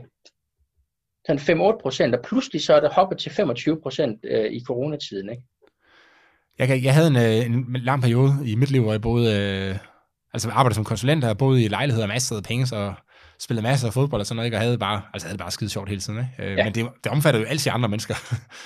ja, øh, og også tit, øh, også tit at gå på, på bar og sådan noget der. Øh, og jeg, jeg, altså, hvis den pandemi havde ramt på det tidspunkt der, så, jeg, så havde jeg været en af dem, der havde, havde overvejet selvmord, tror jeg. Jo. Øh. Ja, det, det, det, det, er, det, er, det er det, man, man kalder det, altså i, i, i den del af den samfundsvidenskabelige forhold, der kalder man det her deaths of despair, altså mm. desperationsdødsfald, og de er velkendte også i, i uh, stærk økonomisk nedgang. Der ved man, at man får en række af de her desperationsdødsfald. Ja, ja. Øh, og det, dem, dem, skal, dem bliver man nødt til at fakturere ind, for de er en direkte konsekvens af nedlukningspolitik. Og det kunne jo godt være en del af faktisk af den, nu snakker jeg meget om information fra staten, ikke? At, øh, ja. Altså, det kunne godt være noget af det, man skulle tænke at sige til folk, at sige, lad være med at isolere dig helt. For det har altså meget store øh, omkostninger, ikke? Så er det bedre, at du vælger et par personer, eller et par, altså hvis du er meget bange for at blive ramt af det her, at du så vælger et par stykker, som, så, som du så holder dig til, og så, så har du reduceret den risiko meget, men men altså, der er også en risiko ved at isolere sig selv, ikke? Jo, jo. Det, det, det, en anden ting, det er det, er det at, at øh, øh, den her nedlukningspolitik er på nogen måde rettet mod et samfund, der ikke længere findes. I øvrigt ligesom en del anden af, af, af regeringspolitik nu her. Øh, der er utrolig mange enkeltpersons husholdninger i Danmark. og man har sagt, nu, nu skal I skal sørge for at arbejde hjemmefra, isolere jer selv, og så kan I ligesom se jeres familie noget mere, noget mere og så videre. Så, i, I stedet for at se jeres kolleger, så skal I se jeres børn. Men, men for mit vedkommende, jeg, jeg bor selv. Jeg har ikke nogen børn, jeg har ikke nogen kæreste. Øh, altså det, den, den, den slags tænkning på, hvordan, hvordan de forestiller sig, at danskere skal reagere, den er helt irrelevant for enhver enkelt persons husholdning. Og, og dem er der i et moderne samfund altså enormt, enormt ja. mange af. Men, men, men den politiske tænkning har slet ikke øh, taget hensyn til det. Den har taget hensyn til, til, til karikaturen af, hvordan danskere lever. Altså to børn, hus i, i Viborg, sammen med, sammen med manden eller konen. Men det er også fordi samfundet er så sindssygt komplekst, ikke? så man kan jo ikke, ja. Øh, man kan ikke forestille sig, hvor mange forskellige situationer, der er derude. Øh, og, og, og det er også derfor, det gør det meget, meget svært at lave fornuftig regulering af det, ikke? Jo, jo, altså det, det, det betyder, at, som man siger, one size doesn't fit all. Altså der, der, der, der kan ikke være et policy response, der, der rammer alle. Og det store problem igen, det er, at når folk er meget, meget, kom, det, samfundet er meget komplekst og meget, samfundet er meget forskelligartet, så, så vil sådan et, et, et, et, et, et simpelt policy-instrument, som nu lukker vi ned og sender folk hjem og arbejder, øh, det vil ofte passe på meget, meget få menneskers mm. øh, optimale respons. Ja, sandsynligheden for, at man gør mere ondt end, end godt er, meget, meget, meget stor, ikke? Ja. Christian, jeg kan huske, da, jeg kan ikke, det må være det, altså, kort efter 11. marts, der snakkede vi i telefon. Øh, jeg husker, jeg stod på en parkeringsplads, så spurgte jeg, øh, så spurgte jeg dig, nu, nu er jeg faktisk lidt tvivl om, vi blandet sammen med en anden, øh, men jeg tror måske, jeg spurgte jer begge to, om, øh, om hvad, hvad du tror om, altså om policyfejlen her er større end markedsfejlen i, i, i, ja. i forhold til det, der var gang der, ikke? Og dengang, der var vi, der, som jeg husker det i hvert fald, der var vi lidt usikre, men nok helt til, at det, det er nok, det er nok policyfejlen, der er værst, ikke? Øh, ja. Men det, der var vi også, vi er jo født skeptiske over for staten, ikke? Jo. Men øh, hvad, hvad tænker du nu? Altså, jeg har et, øh, jeg har et klart svar på det der. Jeg, jeg er fuldstændig overbevist i dag om, at, at markedsfejl er meget lille, fordi folk rent faktisk personligt reagerer på det her, som, som vi også nu ved, at, at de gjorde det, og de gjorde det allerede fra sidste januar. Ja. Hvor du, du, du, du nævnte det her øh, Google Mobility Data, hvor man kan se, hvordan øh, folk bevæger sig mindre rundt, og folk allerede fra omkring 1. februar søgt mindre på restaurantbesøg og den slags. Ikke? Ja. Så, så det begrænser faktisk markedsfejlen, hvor man kan se, at, at, at det, den markedsfejl, som måske kunne være der, øh, bliver opvejet af, at der er et civilsamfund, der reagerer. Ja, lige præcis. Og til gengæld, så, så mener jeg, at policyfejlen er gigantisk. Altså når, når vi kan se, at, at, at der ikke er nogen systematik i, at, at en dansk nedlukning redder liv i forhold til Sverige, som ikke rigtig lukkede ned. Ikke? Men det koster i, i, i omegn af 250 milliarder at gøre det. Altså så, så taler vi om og om århundredets policyfejl. jeg, jeg tror, jeg, jeg er meget enig. Øh, og jeg tror også, at altså, er det økonomer? Det er nok, fordi vi er økonomer. Øh, jeg tror, der er mange, der har overvurderet markedsfejlen til at starte med. Ikke? Fordi hvem er det, man smitter? Jo. Det er jo typisk kollegaer og, øh, og familie øh, og venner og sådan noget. Ikke? Altså dem, der, der er relativt tæt på en. Ja. Øh, og, dem, og dem har man jo ikke lyst til at smitte. Altså, så, så der er jo en altruistisk del af det her, som gør, at man, øh, altså, der nok ikke er nogen specielt stor markedsfejl der. Så er, det, så er det sådan noget med i kollektiv transport og sådan noget, hvor der kan være nogle, altså, hvor man kommer til at smitte nogen, som man, altså de fleste har heller ikke lyst til at smitte mennesker der, vel, men der er jo nok nogen, som er ligeglade med at smitte øh, andre mennesker i en kollektiv transport. Ja, ja. Øh, og og der, der, er, der er for eksempel, øh, øh, øh, Sumitra Gupta eller Karl Hannegans argument, at øh, hvis, hvis, man, hvis man ikke kommer til at smitte folk i risikogrupper, øh, så er det faktisk en god idé at blive smittet. Og fordi bliver der immun og bremser... Hvis, hvis man ikke er i risikogruppe, så bliver man smittet, og så er man immun i hvert fald i nogle år. Ja, det, det er faktisk sjovt. Den kan vi godt lige vende, fordi der... Øh, ja, vi skal til at slutte, ikke? Men, øh, ja. men en, en af de... Okay, jeg kan ikke huske, hvor jeg læste det, men altså er det Dørs, der inde på det? Øh, altså de økonomiske vismænd der. Øh, fordi hvis man, hvis man har sådan en almindelig øh, model der, hvor folk passer meget på ikke blive smittet, fordi de kun tænker på sig selv, ja. øh, og ikke tænker på det her med, at når, hvis de bliver immune, så hjælper de med at så begrænse smitten, altså med at opnå flokimmunitet, ikke? Altså så kan man have, at den her, at den her øh, altså en pandemi trækker unødigt langt ud, ikke? Fordi folk de håber på, at alle andre bliver smittet før dem selv, ikke? Net, net, så, netop, og så det, der kan være et argument for, at man simpelthen skal subsidiere vi folk. Altså, vi, vi snakker om markedsfejl i forbindelse med at smitte andre mennesker. Ja. Og den markedsfejl, man har talt om, det, det er, at, at øh, jeg måske smitter en, som er i risikogruppen, som så dør, og det, det var ikke meningen. Det er en Mm. negativ anciennitet. Men hvis jeg smitter nogen, som ikke er i risikogruppen, øh, så bliver vedkommende immun. Og Eller det lært skal at smitte, som en positiv anciennitet. Ja, lige præcis. For det Og det nok, reducerer faktisk risikogruppens risiko. Øh, og, og, og Dørs, jeg tror også, at Brøns Petersen har skrevet om det på et tidspunkt. Øh, det, det, det element skal ind i en fuld overvejelse om, hvordan håndterer man det her rigtigt. ja, og det kan være noget af det, der hvis- måske er ved at gå galt i Sverige, at de har... Øh, altså simpelthen, der har været for lang periode her hen over sommeren, hvor der ikke er nogen, der er blevet smittet. Øh, og, så, og så den der vej op til flokimmuniteten tager egentlig for lang tid i forhold til, hvad, altså hvad en optimal strategi. Nu siger det jo, det er ikke, hvad en strategi er at få op, øh, flokimmunitet, og det er bare noget, der... Og, og man kan ikke rigtig forestille sig sundheds... Altså folk, der arbejder inden for sundhedsområdet, de ligesom øh, anbefaler, at folk bliver smittet, vel? Nej. Øh, Nej, nej, nej. men, men sådan et, med sådan et samfundsperspektiv kunne man godt øh, forestille sig, at man opfordrede folk der uden for risikogruppen. Altså man simpelthen fik afholdt de her festivaler, Roskilde Festival og sådan noget, ikke? så man kunne få smittet en masse unge mennesker, som er som trods alt ikke bliver ramt specielt hårdt af det her, øh, af den her sygdom. Det, det var, da, da vi var børn, der var det sådan, man gjorde mæslinger. Hvis der var nogen, der havde mæslinger i området, så blev man sendt hen og lege med dem. Ja, så man fik det. Det er der også stadigvæk. Hvad nu? Der er der en af de der børnesygdomme der, hvor man, øh, hvor man stadig kan komme til sådan en... Øh, er det skoldkopper eller sådan noget? Hvor man, ja, Ja, skoldkopper, jeg tror, det er skoldkopper, ja. ja. Hvor man For, kan, fordi så, så, man så kan ved man, at så får børnene inviteret til- skoldkopper ret hurtigt. og Ja, ret tidligt i deres liv. Det er overhovedet ikke nogen trussel, og så er de immun resten af deres liv. Øh, Men, men der, der opfordrer man faktisk til, at forældrene sørger for, at deres børn bliver smittet hurtigt. ja mens, det, mens det er ufarligt, ikke? Netop. Ja, Og det, det er lige præcis det element, der mangler nu her. Det, det, det sørger vi ikke for i den her periode. Ja, jeg... ja, det ved jeg sgu ikke rigtigt. Hvis det var frivilligt, så er det... Så, så kan man jo ikke have så meget imod det, men, øh, men jeg, kan godt forstå, altså, jeg kan godt forstå, at det måske ikke er den første idé, der falder folk ind, øh, at man ligesom Ja. skal ud og så, så for, at folk bliver smittet. Ja, jeg, Øh. jeg, kan, jeg kan også sagtens øh, forstå, at, at, at aller, aller første dag i marts, der, der var det ikke noget, man talte om, for der havde man ikke rigtig styr på, hvad, hvor- hvordan trusselsbilledet så ud. Der var kommet nogle, nogle første studier fra Italien og Kina, men de, de var lidt usikre. I dag, der ved man præcist, hvordan smi- trusselsbilledet ser ud.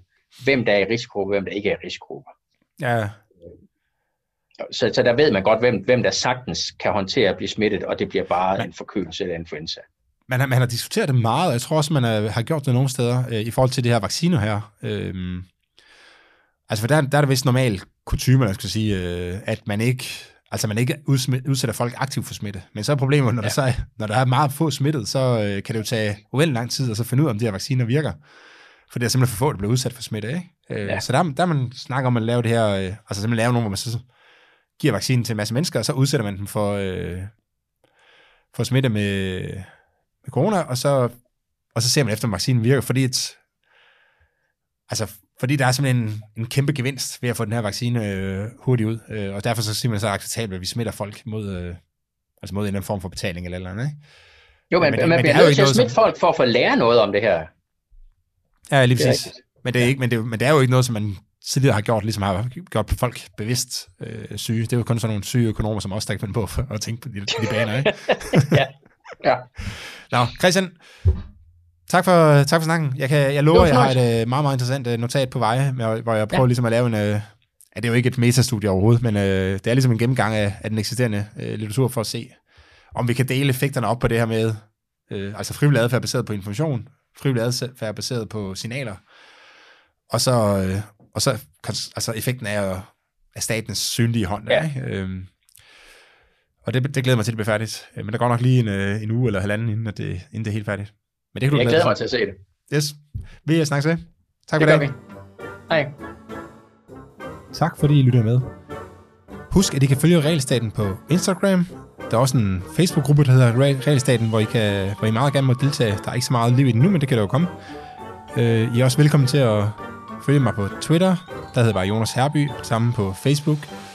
Øh, jeg burde til at finde derude. Øh, og skriv endelig med kommentarer og forslag til episoder, eller til interessante personer, som, øh, som jeg kan tale med. Mit fokus det er på at snakke med folk, der ved noget, altså folk, der laver forskning inden for øh, området. Der bliver også fuldt lidt op med andre ting, som blandt andet eksemplet øh, afsnittet med Lars Andersen var. Han er jo ikke direkte forsker, men øh, debattør, eller man skal kalde ham aktivist. Øh, men jeg vil meget gerne i kontakt med forskere, som har nogle interessante emner i forhold til, hvordan regelstaten påvirker øh, dit og mit liv og samfundet som helhed. Så kontakt mig endelig med, med gode idéer, og husk at følge vores Instagram-profil, øh, som også hedder Regelstaten. Tak for i dag. thank you